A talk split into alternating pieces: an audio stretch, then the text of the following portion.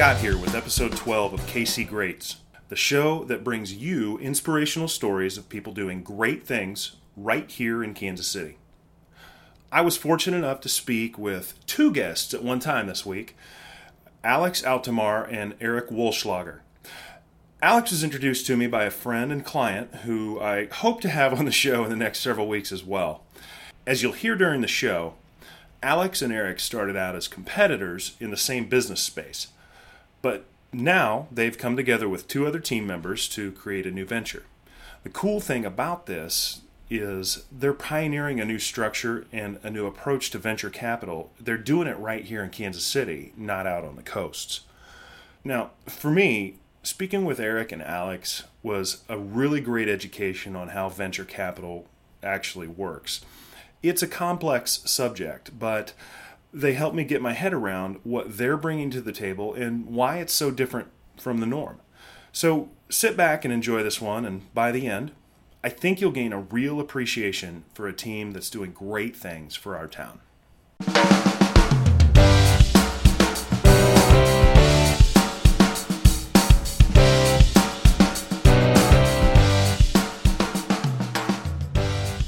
Hey, folks. Scott here again, back with another episode of KC Greats. And uh, I think you're really going to like this one. It's probably going to highlight a lot of things that you may not be aware that are going on in town and you know introduce you to some things that are going on that are just new to you but a lot of exciting stuff uh, with the two guys that we've got here today i've got alex altomare did i get that right Sure. okay and erik welschlager Wullschleger. Yep. Wullschleger. I'm sorry. I'm, I'm pretty basic on the names, but great. And these guys are from a new venture called the Collective Fund. And we're going to get to what that is in a bit. But first, guys, you know, how did you get here? I mean, uh, Erik, are you a KC native or did you end up here for something or what? Uh, I'm from Omaha originally, and uh, came down to Kansas City chasing a girl in a dream, and uh, Good plan. still, yeah, still here, uh, 12 years later, and, So, and no regrets. Did you get the girl or the dream? That's you know, I definitely got the girl. My wife Stacy and I have been married for 11 years now, and um, you know, I like to say I'm always continuing to chase dreams, so never, never satisfied. So that's a that's a good guess. As Yeah. long as you got the first one, that is the exactly, dream, right? is the foundation for a lot. There yeah. you go. Awesome, man. So Omaha. So you got the Midwest, uh, Midwest vibe, the work ethic, the understanding of you know good people and things like that. Yeah. No, I, you know, it's funny. I never expected to be here very long term. And um, what I found eventually, I mean, Alex and I are, you know, I met him along my journey at one point where I finally woke up one day realizing uh, you're not going to Chicago or San Francisco or anything like that. It's time to plug in here. And, you know, running into people like Alex really kind of showed me at least that everything I thought I wanted in other cities existed here. The difference being instead of having to plug into it somewhere else, we actually had the power to create it here. And so um, that's what I think is so exciting about Kansas City, what keeps me alive here and excited about what's going on. Well, that's pretty cool because that kind of hits on a theme a lot of folks have brought up when I talk to them is uh, they get here and they're almost a little surprised about what there is to, to offer. And one guy that I, I spoke with a couple weeks ago, a friend of mine works actually for the Chiefs. He said one thing he heard that really summed it up is Kansas City doesn't have a retention problem once people get here, Sure. and that's a really good way to summarize it. So, well, cool, man. We're glad we're glad we've got you here. You bet. Alex, how about you, man? You're you're a native, right? I'm a native. I grew up in Leawood and then Excellent. spent uh, a few years out in Los Angeles for college Well, that's fun. and came back, uh, largely because, well, Los Angeles is a great place, tons of energy, tons going on, but not a lot of opportunity. Part Really? of that's because of the cost of living, and part of that's just because there's so many people, there's a lot less space to do stuff, density. So it's a great place to for culture and exposure to things and adventure. But when it comes time to actually do or build something, it's tremendously difficult. So that was what brought me back was just knowing that there was some opportunity here. This was home, and once I started looking at Kansas City, I realized there's a lot more opportunity than I thought to do things. And by that, I mean that there was a lot of little pieces that were missing that could fill in the gaps that you don't have, with, like when you in a city like LA, which has absolutely everything is mature and filled out. You know, there's a little Ethiopia, there's a little everything that has its own culture and community. And Yeah. here, it's hard to find Ethiopian food. Yeah, we've still got some growth to go on on certain aspects. Sure, absolutely. And that potential for growth looks a lot like opportunity as an entrepreneur thinking, oh, what do I want to start? Where do I want to take my career? And what do I want to do? And so, in a way, it's kind of this dangling carrot of these are kind of low hanging fruits of there's a lot of cultural restaurants that even you know the, there's more and more every every day new restaurants are opening but you can still open a restaurant here and be the first one to introduce a type of cuisine to Kansas City but that said we still have a lot of the things that a big city needs in terms of culture and the other parts Huh. too That I never heard it put that way. That's really cool. It sounds. I, I guess we probably even in the the area you guys play in now, kind of the the ventures and the startup world. I'm guessing Silicon Valley has a similar opportunity barrier because of so many things that are so central there, right? There's a lot of people looking for funding and a lot of people that have a big idea. Not that we don't, but I'm guessing the numbers are a little bit scaled down for folks for folks competing for that attention, Oh, absolutely. you know, here in Kansas City. absolutely Yeah, and I think So- the burdens placed on you here in the Midwest are different, right? Where, um, you know, we, we definitely have that lower cost of living. Um, you know, lower expenses mean you've got more runway with whatever money you have. So um, that's that's what I think makes it really attractive to, to build and grow here in the Midwest. That's interesting. You mentioned cost of living. It makes me wonder. I'm going a little off track and deep first, but it makes me wonder if those in the entrepreneur and the startup world here with the lower cost of living can have some things that maybe some quality of life, some family life that you couldn't get on the coasts, you know. And I know that's that's a big deal nowadays is entrepreneurship is hard. takes a lot out of you and it probably takes a lot out of your family too. Mm-hmm. So, interesting. Well, nowadays you guys are working on something you call the collective funds, right? Mm-hmm. Give a give me a layman's idea of, of what this is. Is it venture capital or what? Well, it's a you know it's a ten million dollar fund. Um, it is a venture capital fund, so we'll invest um, by the time it's all said and done anywhere from twenty to thirty five companies or so in that range, um, anywhere from hundred thousand dollars up to a million, um, and really try to be one of many investors in in any given deal. What we found here in Kansas City is um, if you've been operating a successful business for a number of years and you need some growth capital to expand operations, hire new people, anything like that, um, as long as you can show people tax returns and the you know traditional business metrics of money, um, there's a lot of money to be dumped on top of you know a well burning fire. I think when we look at some of these earlier stage companies, they don't have a lot of those traditional metrics. All they have is a really fantastic idea, a product, and they've maybe started to earn their first dollars in revenue.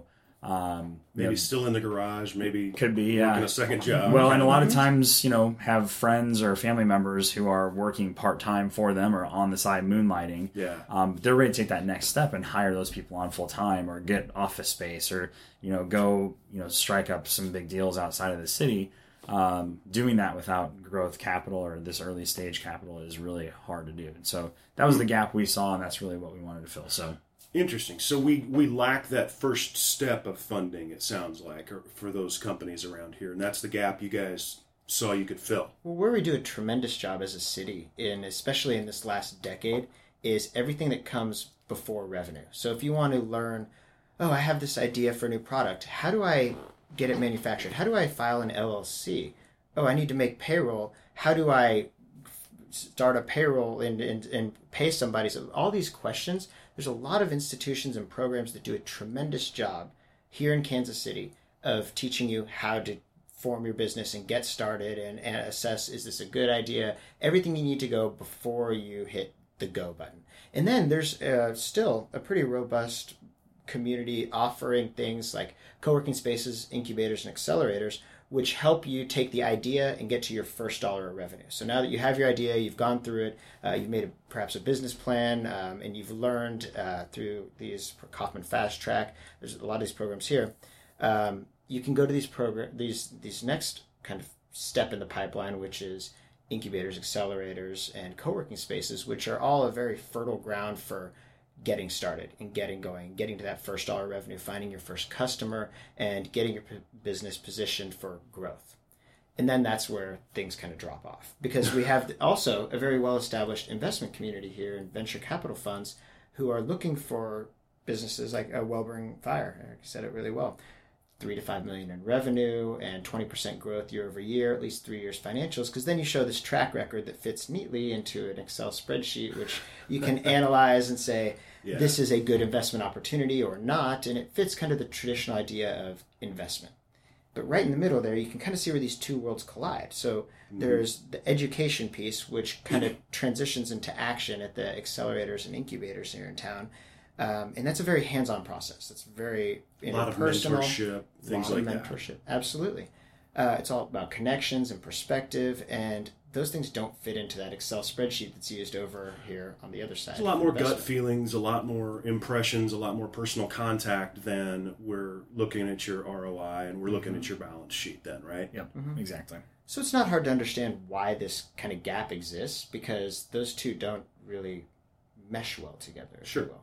So that was where the collective came in. Was um, both Erik and I, our background and actually how we met was we both each ran incubators here in town. Okay. Now you were um, you were instrumental in starting Betablox, right? Mm-hmm. Erik, I think uh, the Sprint Accelerator. Is that right? Yep. Cool. So you brought that out from internal uh, of Sprint. Yeah, it was uh, j- just uh, an idea that was formed in, inside the walls, and yeah, uh, created a facility in downtown Kansas City. Okay, so this wasn't just some you know late night coffee idea you guys hatched. You've been at that first stage, watched people get to the later stage, and that middle is what you've seen from experiences kind of lingering. yeah, and as an incubator owner, our success as an institution depends on the success of the people who exit our program. So when they stall right there, that's that's really bad uh, as an incubator owner. But it's bad for a lot of things. It's bad Yeah. for the community. It's a company that could have created jobs that isn't as quickly as possible or generated tax revenue. By any metric, that's a problem. Yeah, I mean It's a that's missed opportunity. that's one or ten people out of work that are either moving away, looking for other jobs Mm-hmm. that other people may not you know have stuff like that. So Well, I think that was the real challenge we saw. Is, you know, these aren't just these aren't statistics or metrics. These are like people that we knew. You know, organizations that had two choices: either a um, they shut down operations because they couldn't afford to fund it themselves anymore, or they couldn't find the proper funding to keep growing, or b they moved out of town. And you know, I think we've seen a number of our friends um, personally like leave town for this early stage fin- uh, financing round. Interesting. So that's where I mean, number one, it's on a personal level. It's on a people level, Yeah. which is fantastic for, to me, our mentality here in Kansas City. We we love to keep our own home, but you know, like you said, that's that's a huge gap. You know, we're not doing that for people. So interesting. Um, sounds like an awesome concept. I can't imagine people not getting behind it. Now, you guys are taking this a little different than than my understanding of a regular VC fund, right? What what's kind of the twist that you've put into this? So where those two worlds collide, the uh, in a venture capital fund in a traditional sense and an incubator, like I said, incubators are very hands-on, interpersonal. In a traditional venture capital fund, while they may place people on the board of directors, they're not in the day-to-day, and they're not actually driving it, it in a hands-on sense the outcomes. So we created the the concept behind the collective, although it is in every sense and structurally and legally a venture capital fund. It's this hybrid incubator investment fund. So um, one of the things we did was we allowed the opportunity for any of our investors in our fund to participate in the growth of the business, whatever that may mean. And I, I leave it intentionally broad. Right. If they have connections to people in the industry or can help give them perspective, or perhaps can help them with their marketing or advertising, whatever they can do to be hands on, we invite and encourage because that's still uh, something that can have a tremendous impact on the growth of a company at this early stage. Interesting. So it you know step back from the big VC investment, like you said, they put them on the board, but maybe not the day to day stuff like an incubator where you're getting people from crawling to walking, but this is more walking to jogging kind of thing. Okay, well that's pretty cool. So it sounds like you're on the the investor side. You're looking to work with folks that may not have may not have always been in that VC world. Maybe they're new to it too. Yeah, in a couple different ways. I think you know, for a lot of um, investors out there today, they're seeing that you know having money in the public markets is is fine, and it's a great place to invest and grow over the long run. But a lot of money is being made in the private markets today too, and um, I think for a large majority of investors out there, um, access to private deals is still something that confounds most people. And where do you go um, to invest in. You know, we see we keep reading articles about Kansas City's growth and things happening here. Um, where do you go though to get plugged into these Yeah. these private deals? kind of a I don't have five million, but I've been successful and I'm an accredited investor. How can I get involved locally? exactly, But I don't know how. exactly. Interesting. And then in addition to that, um, you know, we again have many friends who aren't quite at that accredited investor level yet, um, but they're heavily involved in the community of Kansas City's growth, and they're they're young accountants and lawyers and designers and developers, traditional skill sets that companies like these are going to grow upon the backs of, and a lot of them are saying the same thing. Like we we would- we're investing in 401ks and retirement and everything like that, but man, we know there's got to be more opportunity in some of these early private deals. And so we've carved out a small section of the fund for about 35 of those people as well. So these are young, up and coming leaders in Kansas City that don't meet the criteria of being an accredited investor Sure. yet. Okay. Now that's interesting. That seems like that would, for the future, incubate other angel investors once they are at that level the as goal. well. So you're kind of working both ends of the spectrum here. Yeah. You know, it's funny. The lawyer, our lawyer for this, when we first kind of talked about this conceptual idea of how can we let young people invest at a lower threshold and come on board and participate in the growth of these companies, the lawyer, our lawyer said, "That's interesting." The same way you did, like, "Huh, that's unique and different." And it turns out we kind of headed in a direction that we didn't even really set out to, like, to establish this, but what the SEC had passed this Reg D, which allowed unaccredited investors to participate in deals. So you may have heard of like crowdfunding, for example. Yeah. And that still has kind of yet to um, coalesce around something tangible. but there was this like intermediate provision which allowed us to have 35 non-accredited investors invested in our fund.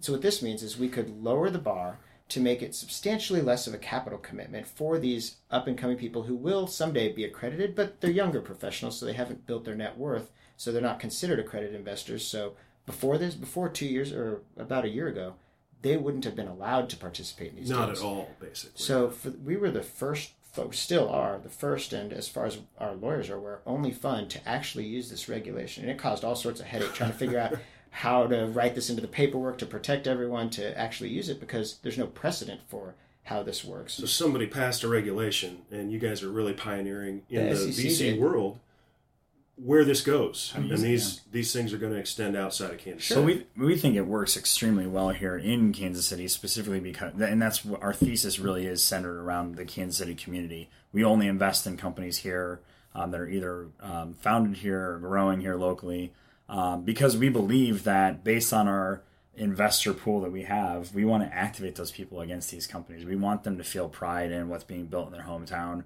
and feel like they have a piece or a part of growing and, and seeing success. I mean, our hope really honestly is we, we know that economic growth for Kansas City is not going to come from relocating um, Fortune 500s to our you know grassy plots of ground here. um, but it will come from discovering the next Cerner um, or the next H and R Block or the next whatever AMC you name the company that's got their headquarters in our city. A lot of them are grown here, and uh, the only way we're going to do that is by making bets on a whole bunch of them. I think that's a great way to put it because I mean when you're when you're trying to lure economic development wise just another IBM or whatever outside of Kansas City, it's a pretty heavy cost usually is my understanding as far as tax abatements and things like that and you know community and investment from the, the public sector. Um, in this case, I think a lot of these people probably want to stay here if they can.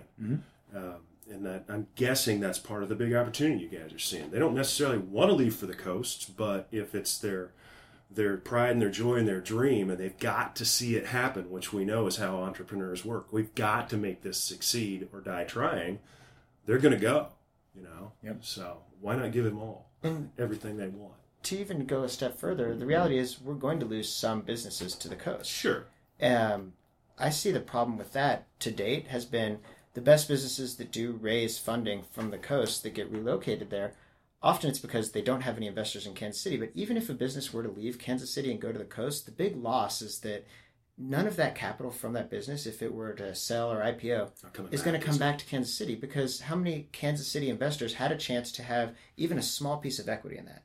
So that's our whole premise and what we're setting out to change is if we can get involved and help accelerate them through the early stage, but also get as many investors aligned behind the business as possible. Now, this waterfall from the success, even though it started in Kansas City and it's relocated, that money comes back to Kansas City to continue to keep the cycle active of people reinvesting. Yeah, well, with the uh, with the um, the day to day interaction you mentioned that they normally don't get from a board member or something, they'll have ties back maybe to a development firm or mm-hmm. you know marketing something like that that they'll still use when they're not here. I'm guessing mm-hmm. because they've got a good long term relationship there. That makes perfect sense. So.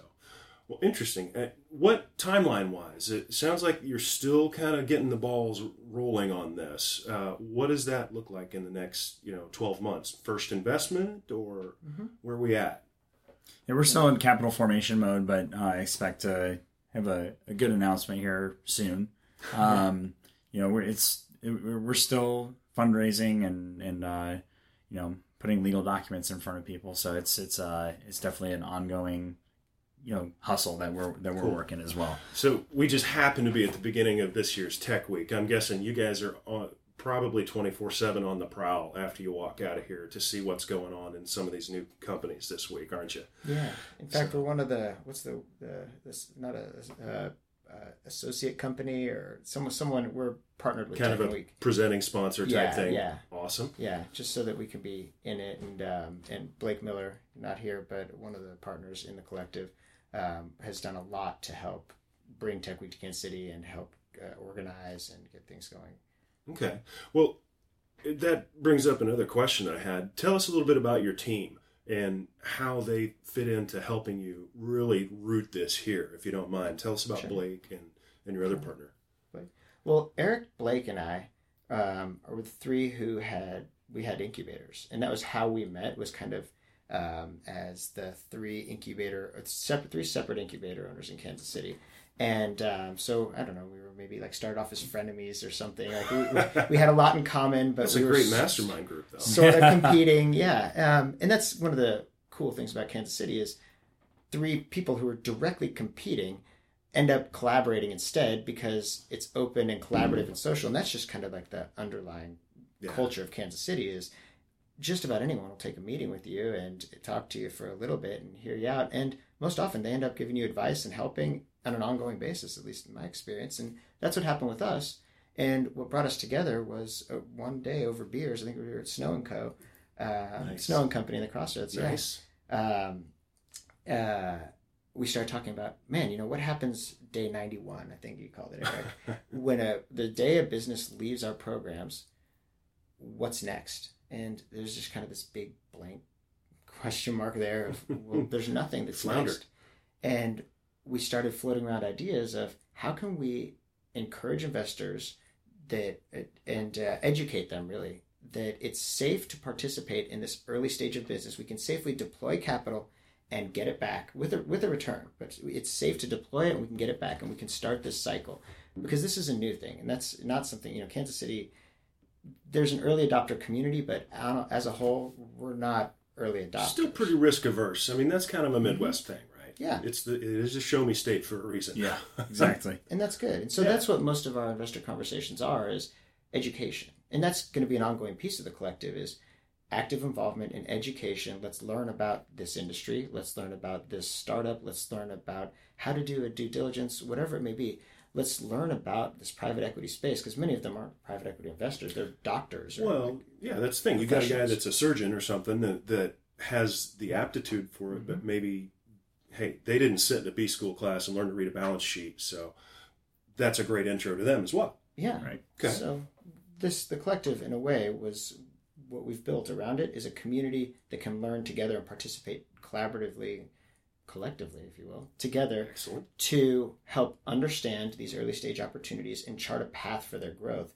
so that we can accelerate them from that $1 revenue to a point where we can exit our position in that company a little bit down the road as frankly as early as possible. Sure. Perhaps as early as two to three years down the road, which is very quick for private equity, um, and get a return on that and reinvest it back in the Kansas. So the three of you, Blake, Erik, and Alex, you guys kind of sounds like you'll you'll give the comfort to some of these inexperienced and experienced investors that number one Uh, you're used to working with these these companies. I mean, I know you worked with over seventy or so. I'm guessing through Sprint, you probably had similar, if not bigger, just numbers of companies. You're talking between the three of you, hundreds of these companies you've seen come and what's made them successful before and after. So that's that's a huge asset. I got to think. Or unsuccessful. You know, I think it's just a lot of that Yeah. pattern recognition is what we we keep you know coin the phrase a lot, but um, yeah, I think that's that is our that is our goal is to bring not only the the the four partners um, knowledge, but again the experience of the broader community with us as well. And I think the the true asset that we have on our team, in addition to the three of us, um, Shane. Uh, Spencer, who was somebody that um, we ran into along the journey, um, is Collisions, as Yeah, they call he's- it down at Think Big, right? yeah, he, he just happens to be a professional fund manager, and Oh, and we talked to him about this idea that we had, and he came and put a lot of structure around the idea of what we were doing, and helped turn it into something that would actually work. So he's the individual that kind of glued it when when you had the idea, may or may not had all the pieces to implement, and he helped sew that together a little bit more. Well, the three of us had this concept of Yeah. okay, there's this opportunity, there's a void, and we between the three of us, we don't have experience in the late stage venture capital, mergers, Okay. IPOs in, in that realm, and so we brought Shane in, who we knew was familiar with these things, and he immediately caught on to fr coming from where he came from. This is an opportunity. Like this actually translates. This is a way to merge these things. So Shane is the one who, when we do go talk to established investors and institutions, he's the one who fields most of those questions because he uses acronyms and things. And he's the one who does most of the communication with Sure. our lawyer because outside of the conceptual part, which is you know the the pattern recognition and the engaging with startups and this the that kind of chaotic world over there, Shane's the one where the rubber meets the road and helped put an actual structure to this. There's got to said, be, I'm this guessing, is possible. This a is giant regulatory and administrative side to this that, that oh, he Oh, yeah. brings a lot of good knowledge. So Oh, yeah. that's that's interesting because something like that, I gotta think is hard to understand and find. yeah. You know, you, you do years of learning for things like that. Well, an overall theme that I'm getting, guys, and, and I remember looking kind of scouting you online, Erik, that you had somebody that, that had called you the best fixer in town. But it that seems to fit with it sounds like you guys have really kind of just gone down the line, identifying gaps, identifying gaps, and now found the pieces to bring a lot of those gaps together on the company side, the investor side, the the regulatory side, whether you had it or not. So that that to me makes an interesting cohesive path for you guys. Here's a gap, let's fix it. Yep. That's cool. I love it. That makes for a great story. well, as far as you know, obviously you guys love Kansas City. You've said that a bunch of times, and, and we all do. Um, I think we've heard a lot of unique things about the town that make this something that'll work here. You know, the collaborative nature that we have going on and things. But as far as you guys personally, uh, Alex, I know you're involved with a lot of charitable things, but you've kind of got one that you started here. Um, kind of your baby, right? It- what what's that called? Yeah, well, I, I can't even take full credit myself. Um, I was involved in it absolutely, but uh, Raise Your Hand for Kids Okay. um, is an initiative. It's a ballot initiative that'll be on the ballot in November. Okay. Um, it's to raise the tobacco tax in Missouri and have 100% of those dollars go towards funding early childhood education and health. So um, we have the lowest tobacco tax in the state by a significant number. No. I I did a little background on that, I think this is 2015, but I looked at surrounding states like our cost per pack, Mhm. and I think ours was was an average of 564. Even Kansas is an average of 702, and Iowa 618, Illinois 1325, with a lot of that being excise tax, correct? Mhm. And if I'm correct me if I'm wrong, but isn't our state excise tax on these items the lowest in the country? in the country by a significant measure. Okay, now, hey, you want to smoke, you don't want to smoke, that's that's your choice, right? Mhm. But let's face it, it's a choice, and if you're going to tax something, okay, with me. well, so this was, and the reason I got involved, this wasn't even my groups have tried before, and this has uh, through uh, a couple times in the past over the last uh, about fifteen years. It's been on the ballot twice before, and it's failed by small margins, but it's failed, and that's usually because as you navigate the road from uh, putting together the ballot language, getting the signatures, and getting it on the ballot, and raising the money to do it, all these special interests come in, and it kind of gets convoluted, and it Fattened loses the original focus, fattened up. And so this was um, so the Alliance for Childhood Education was the group who was the first backers where all this started, and I got to give huge credit to Tyler Nottberg, um, who's the president of that board, um, for doing a lot of the groundwork. He's also he's the president of U.S. Engineering, um, doing a lot of the groundwork and surveys to find out how can this work. And he approached me and said, "I want to just hyper laser focus just on this issue. How can we raise the tobacco tax to be on par with?" Other states, and still, it puts us in the lowest half. Right. It's not it. like it's going to go through How can we get back in line with where other states are and then tie it to solving another problem we have, which is we're among the lowest in funding for early childhood education. Zero to five years old, 80% of brain development happens there. Yet we spend the least amount of money doing that. So we keep putting all this money into education, trying to fix the consequences of what happens when you miss this opportunity. Um, and so, what happens if you directly tie raising the tobacco tax and have 100% of that money go towards early childhood education? um, well, what happens is a lot of other interests say, "Well, we want a piece, we want a piece," and it gets difficult to navigate. But um, you know, I, I really admired his laser focus and said, "I'd love to come on board and help establish a board and and do fundraising, get this thing going." So let's and that's a whole nother long story later. But here we are today. It was approved, um, and it will be on the ballot. Great. So vote yes on three, everyone. I love it. So this it sounds like by keeping it as you call it laser focused, it keeps it kind of nonpartisan. I mean, this is Yeah. not a this is not a party issue to me. This is is it right or is it wrong to you morally and vote. Which is why I fell in love with it to begin with, Right. This was just a clear policy issue, not a political Right. thing. I like it. Yeah. That's pretty cool, man. And and you surprised me when we first met that I didn't know you were originally involved. Education's one of your babies, kind of. Um, you were involved originally with the Lean Lab when they founded. Uh, Katie Boody, the, one of the founders there, was one of our past guests, and what a, what a cool organization. Oh yeah, I mean, so I, I see your history there. It's showing. And I know you're you've very been humble involved too, it. Erik, with the Lean Lab helping out. Yeah. Really? Really? a huge supporter. He didn't long tell me that. He took it all for himself. no, I've only, I've only I've really sat on the sidelines with them, I, but I really appreciate what they're doing and, and try to contribute as much as I can. Um, but you know, education is definitely a, got a soft spot in my heart. I think you know I feel like I was fortunate enough to be well educated and yeah. um, find find ways to give back as much as I can there as well. And so a couple you know.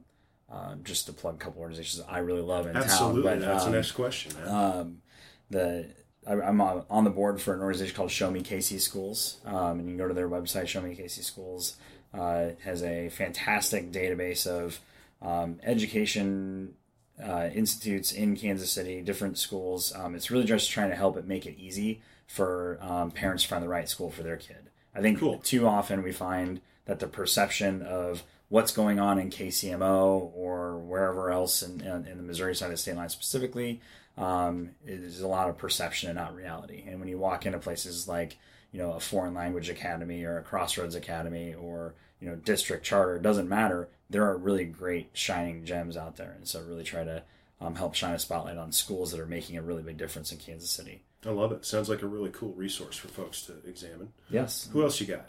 You like? Uh, well, I and then I we uh, I started two two school years ago, just kind of as I was getting started in this. I um, joined with a group called uh, uh, Lead to Read, which puts young people, or you know, doesn't matter what your age is. Actually, you can uh, be of any age. Once a week, go read to students or go read with students in a classroom over the lunch hour, and so. Um, been getting a lot of organizations plugged in and a lot of a lot of groups and companies in town plugged into reading over the lunch hour with kids. They find that if you're not reading at third grade level by third grade, it sets you so far behind in every other single metric because in fourth Yeah. grade you change from learning to read to being able to read to learn. And so you can't learn advanced concepts if you aren't reading at par by that grade level. Well, and you know, I don't. I know I've read it somewhere before, but you know, that is one of the biggest influencers in reading level is early on being read to Mhm. consistently, and you know, like it or not, if somebody's parents have to work a lot to make it for the family, that might not happen as often as it should, or whatever personal things are going on. So that's a really cool thing, man. Uh, Yeah. Gonna have to check that out a little bit They're s- deeper. still seeking out volunteers for this school year. So there's we have I think well over seven or eight hundred readers um, working in first, second, and third grade classrooms across Kansas City, um, both sides of the state line. Um, but there's I think there's something like twenty thousand kids uh, that are below that grade level benchmark. So we definitely need a lot more volunteers. So Okay. definitely so, go check out and we can Read. probably find that. I'm guessing just looking lead to read KC Yep. on Google or something. exactly. Okay, that's sweet. I didn't know about that, and I think, gosh, twenty thousand. Uh, previous gal said there's something like hundred and twelve thousand students. I think in all the districts in our area. So that's a pretty stiff number. That's like one sixth or more. So yeah, yeah, yeah. wow, that's cool, man. Cool impact. Well. I warned you guys ahead of time, which I don't normally do, but uh, I wanted to be fair. Um, one thing I always like to get from folks who, who love our town is kind of what I call their hidden gems, things that you think would be awesome to share with the rest of Kansas City that they should know about. And that can be, you know, uh, a theater, a park, a bar, a restaurant, you know, a, another charity organization, just whatever. So, uh, ready, go. well, I'll, I'll throw a couple of my usual plugs in. I, I live in the Waldo neighborhood, um, Excellent. and I just I I love everything going on down there. Being able to walk uh, to to Brookside or Waldo or wherever you know there's great parks and everything like that. But uh, I I can often be found at um, uh, Bier Station. Uh, which is a fantastic beer bar just down the street from my house, which I love. And then the other thing that I love is playing recreational sports. And if you guys haven't, if you're interested in recreational sports, um, KC Crew is a fantastic organization that um, they've got thousands of people um, playing rec sports around town. But they just opened up a six court sand volleyball Down the complex riverfront, right? on the riverfront. And Luke has just been doing an amazing job in redeveloping our city with projects like that. So definitely check them out. I think they're one of my favorites. Might have to try to get them on one of these shows, man. I think Luke, that'd Luke would be a great, it. a great one to have on. That's cool. That's cool. How about you, Alex? Well, I and I don't even know if it's a hidden gem anymore. Oh, that's I okay. live I live downtown, um, and I still go to Snow and Company all the time. That was Mhm. where this whole collective conversation started. Um, and whenever I have out of town guests in town, the Snow Company is always one of those unique things. Frozen alcoholic beverages, um, you just don't find them elsewhere. So it's a really unique thing. So I'm that all for a fruity drink. as a still hidden gem. Um, Sweet. hi, love that place. Great atmosphere. Um, and then you know, I'll, I'll second Riverfront Park. It has changed so much. It's one of those kind of destination places because you don't just happen to find yourself there. You have to go drive down Sure. to there. But when you do, they have done so much work down there, and it is such a wonderful place to be and spend a day and hang out. They do free movie nights. They got this gigantic kidding. inflatable movie screen that That's they do awesome. by the waterfront, and and uh, hundreds of people come out there. It's incredible. So that's one of those things that's on the rise. Well, and your last statement, I think, is very, very true. I mean, the the Bar K guys, I've talked to them. Obviously, they're going to be down there. Port KC is working really hard to make that something. I know they've got some vision for residential, retail, stuff like that, and that's just going to be great. I mean, River Market is doing its thing, and it's really successful and still growing, but. Eventually, there's only so much space there. Mm-hmm. it's going to keep going. So that's really cool that, that there's so much going on.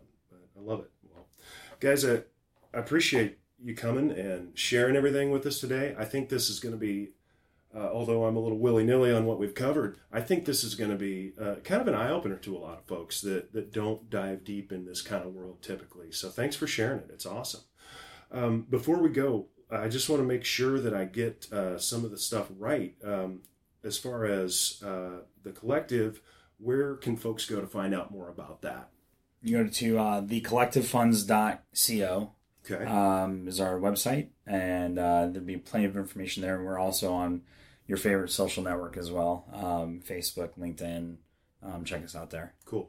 And that'll have lists of events that you guys are part of and, you know, things like Yep. that. Contact us link as well if you guys want to give us a shout. You know, So, so outstanding. Well, thanks again for coming, guys. I think this has been a great eye opener. Tons of fun. I know I've learned a ton. And uh, hope you have a great day. thank you. Well, it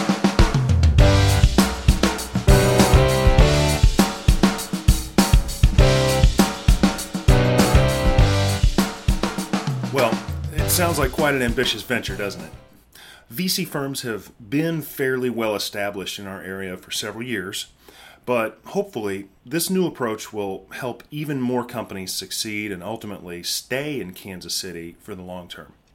I'll be watching closely for the announcement of the collective's first investments in the next several months, and you can bet you'll hear about it from me and several other channels when it happens. So thanks for joining me again for the show. If you haven't already, follow at KC Greats on Twitter or like the Facebook page to keep up with what's going on in the show. And finally, if you know someone you think should have their story told, please let me know. You can always reach me through the social media channels or by emailing scott at kcgreats.com. Have a great week. I'll see you next time.